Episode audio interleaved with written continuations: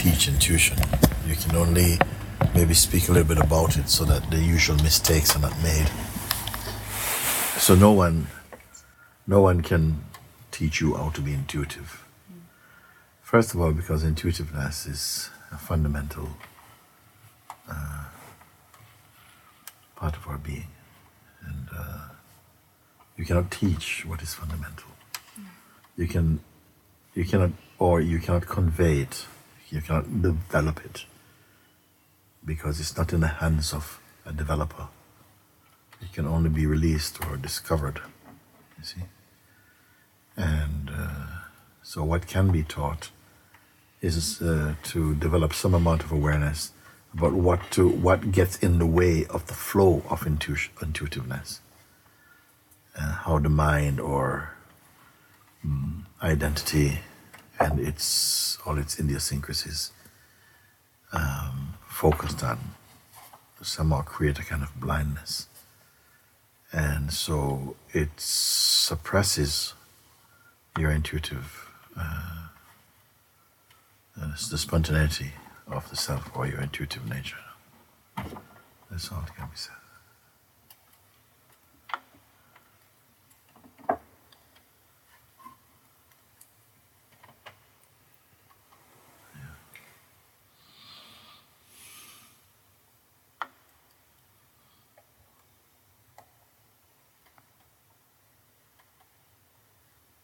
I like what you told us uh, a few days ago, like, like that when sometimes there's just in, in, intuitiveness happening, but there's not awareness of it, and then there's also under awareness of the synchronicity somehow.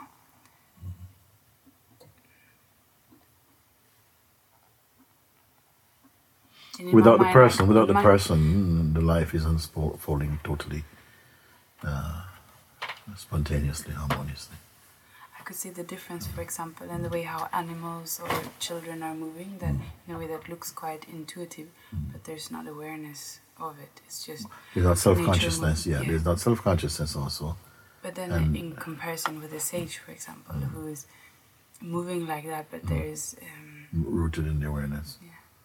Honestly.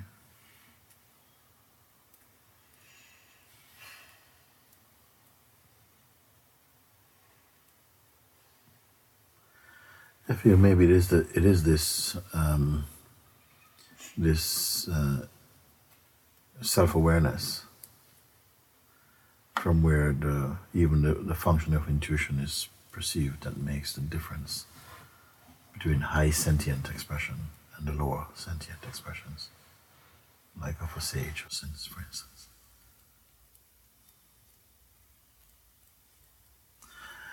It, it is as though what happened is that, you know, the more the human being develops certain kind of habits and um, conditioning, it's, it is as though we sacrifice our innocence for it.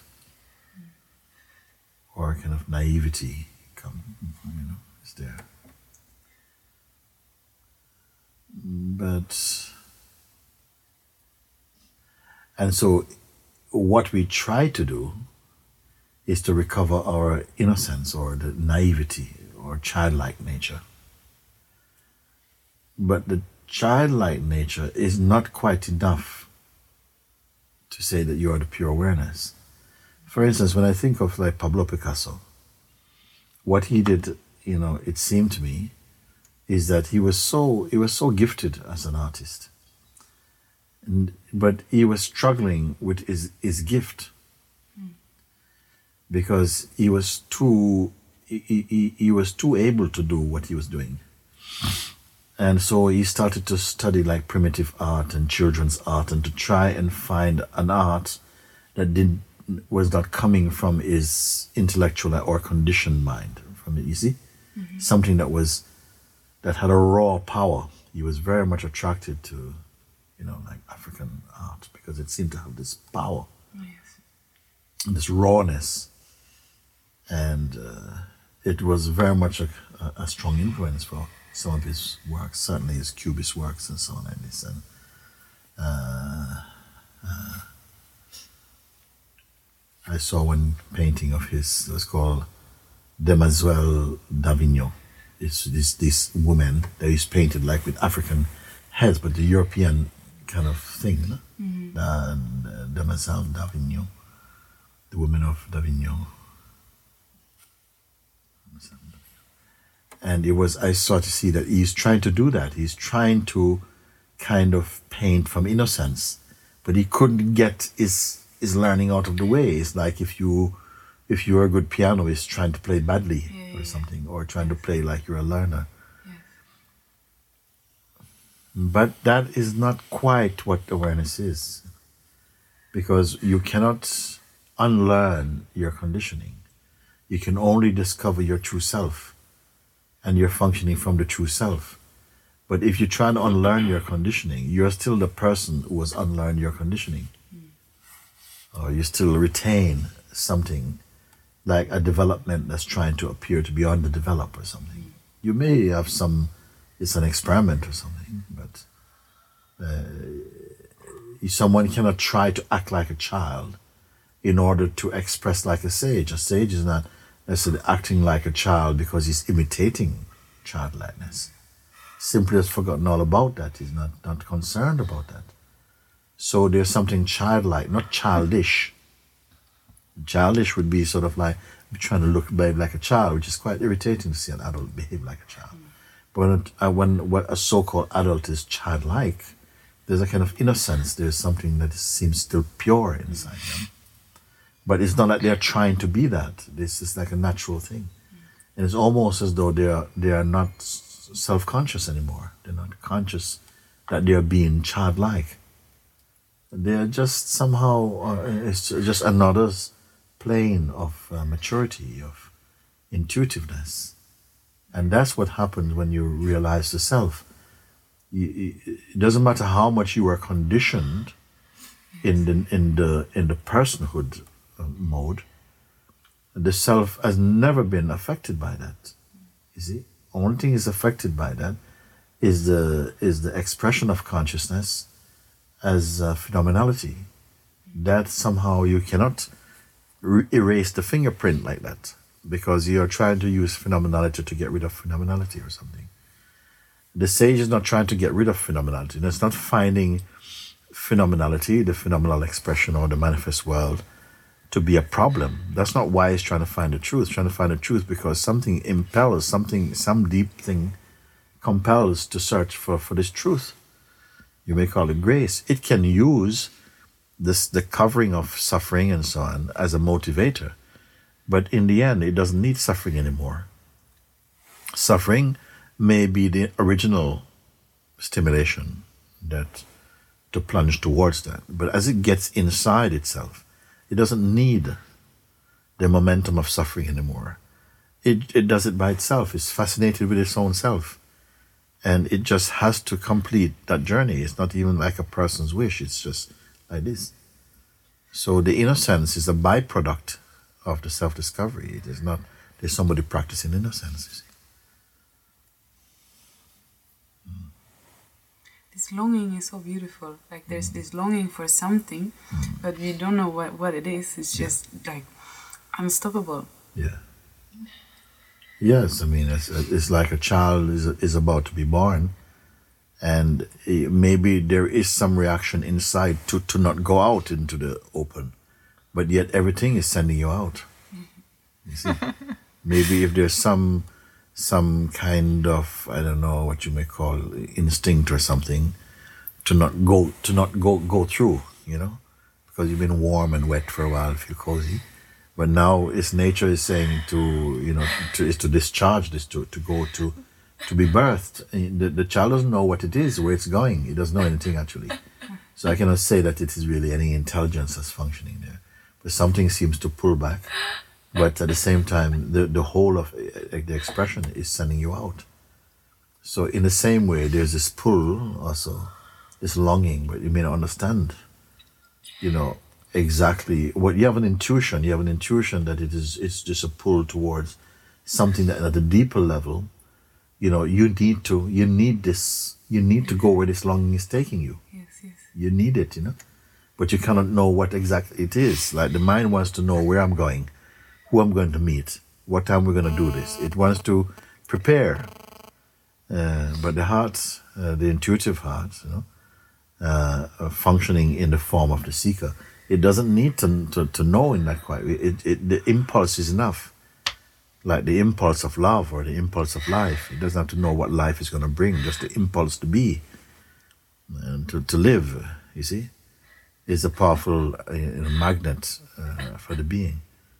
So once it starts to turn inwards, you know, it's like some force takes it. In fact, this is what happened. You say the the guru appears to uh, appears first as the kind of outer, and the guru pushes the the seeker, you know, towards the inner guru inside. And then as soon as the seeker is, being, is, is being pushed inside, and feels the pull of the inside, the guru inside pull him, pull him in.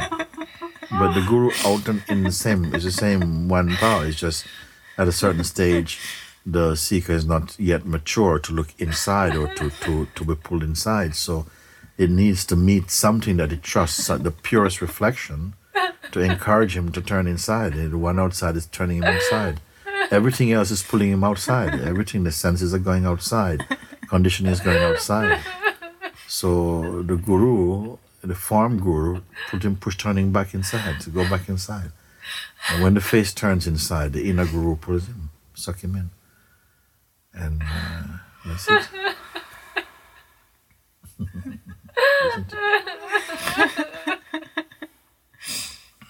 And he sees then that it was all like just a beautiful play, like a divine trick. Yeah.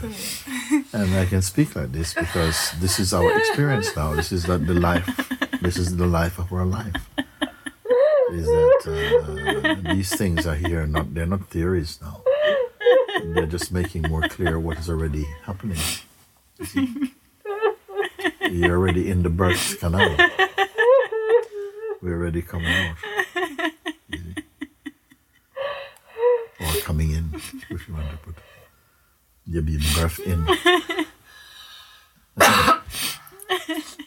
and breath into the heart.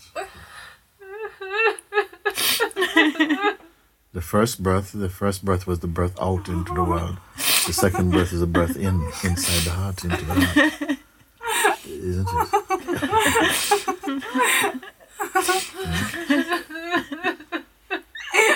Says that uh, when God breathes out, the manifest world comes into play. When God breathe, breathe in, everything comes back in. So this breath somehow is the birthing in. When the consciousness, the, everything is birthed within itself, goes back to the source. That's called the breath.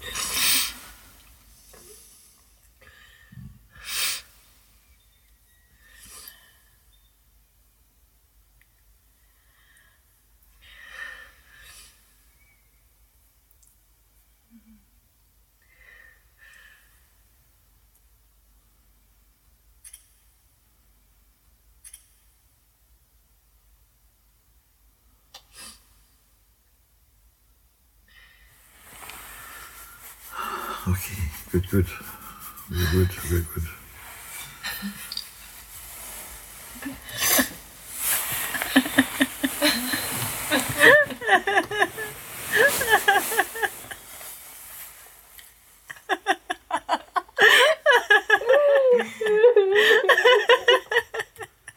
It's amazing you know these are, these are the same tears and laughter that from ancient times, like,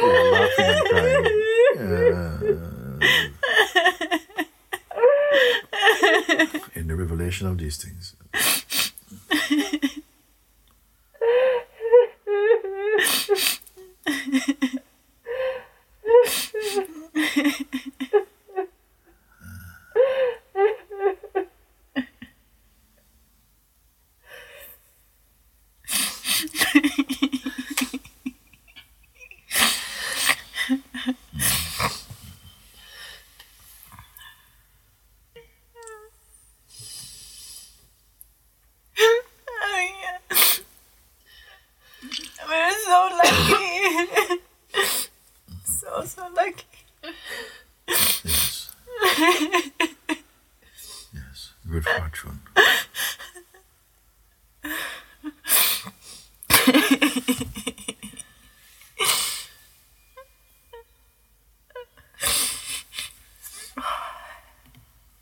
in fact, this is all the human being can say, in fact, when they see we are so lucky because this good fortune has always been here. You know? Luck is in recognizing it. That always your life is just, a, I mean, the most amazing power brought you here is in you, alive in you. Imagine this is the most amazing thing. And all this universe, all this universe. Mhm. Something it has manifest itself as what you call I. As your own self. and is carrying out his, du- his, its affairs inside his body, uh, pretending to be a person.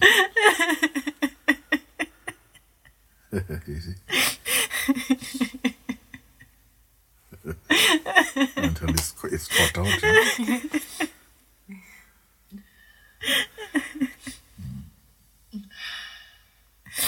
And uh, to create this sense of otherness and duality and language and languages and so on. Just to have the sense of of duality, of the joy of being devoted to itself or to search for itself, to have the feeling of being lost and the feeling of finding, only to eventually wake up. It's always been like this, but loving every part of the journey for the experience of self discovery. God cannot make a mistake. He can only play a game called, you know, I'm lost. And how to find myself.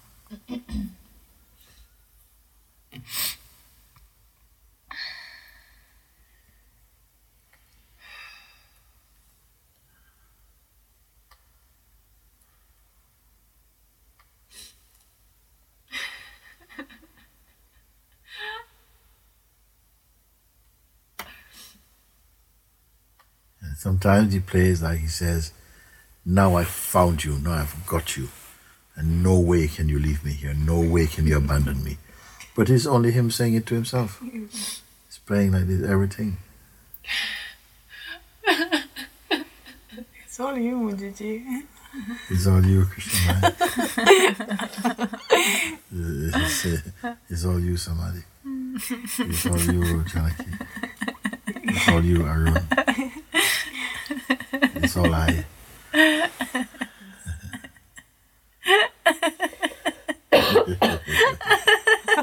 and then there's sometimes God doesn't want to know this.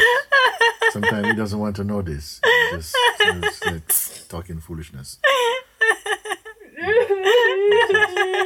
When you spend your time listening to all that rubbish in the bush. Yeah? What you doing with these things? Are you some kind of sect? He's speaking all these things.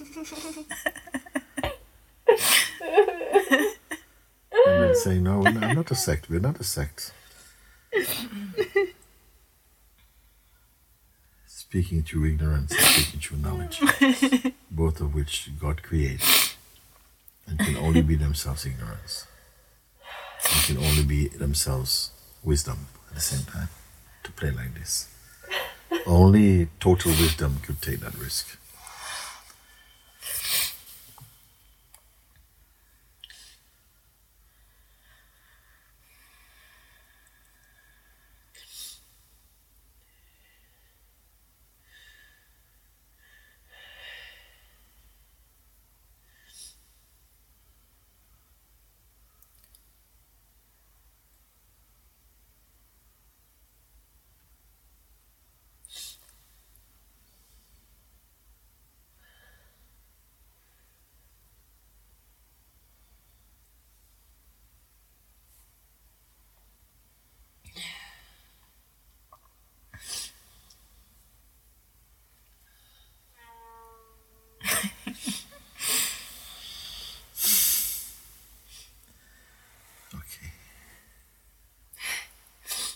And for the moment. How much joy can you take? Sometimes love is so painful. It's too much. It's too. too it's too sweet. It's too much. It's too much. Huh? You have to run into a wall or something. It's just too. It's too damn sweet.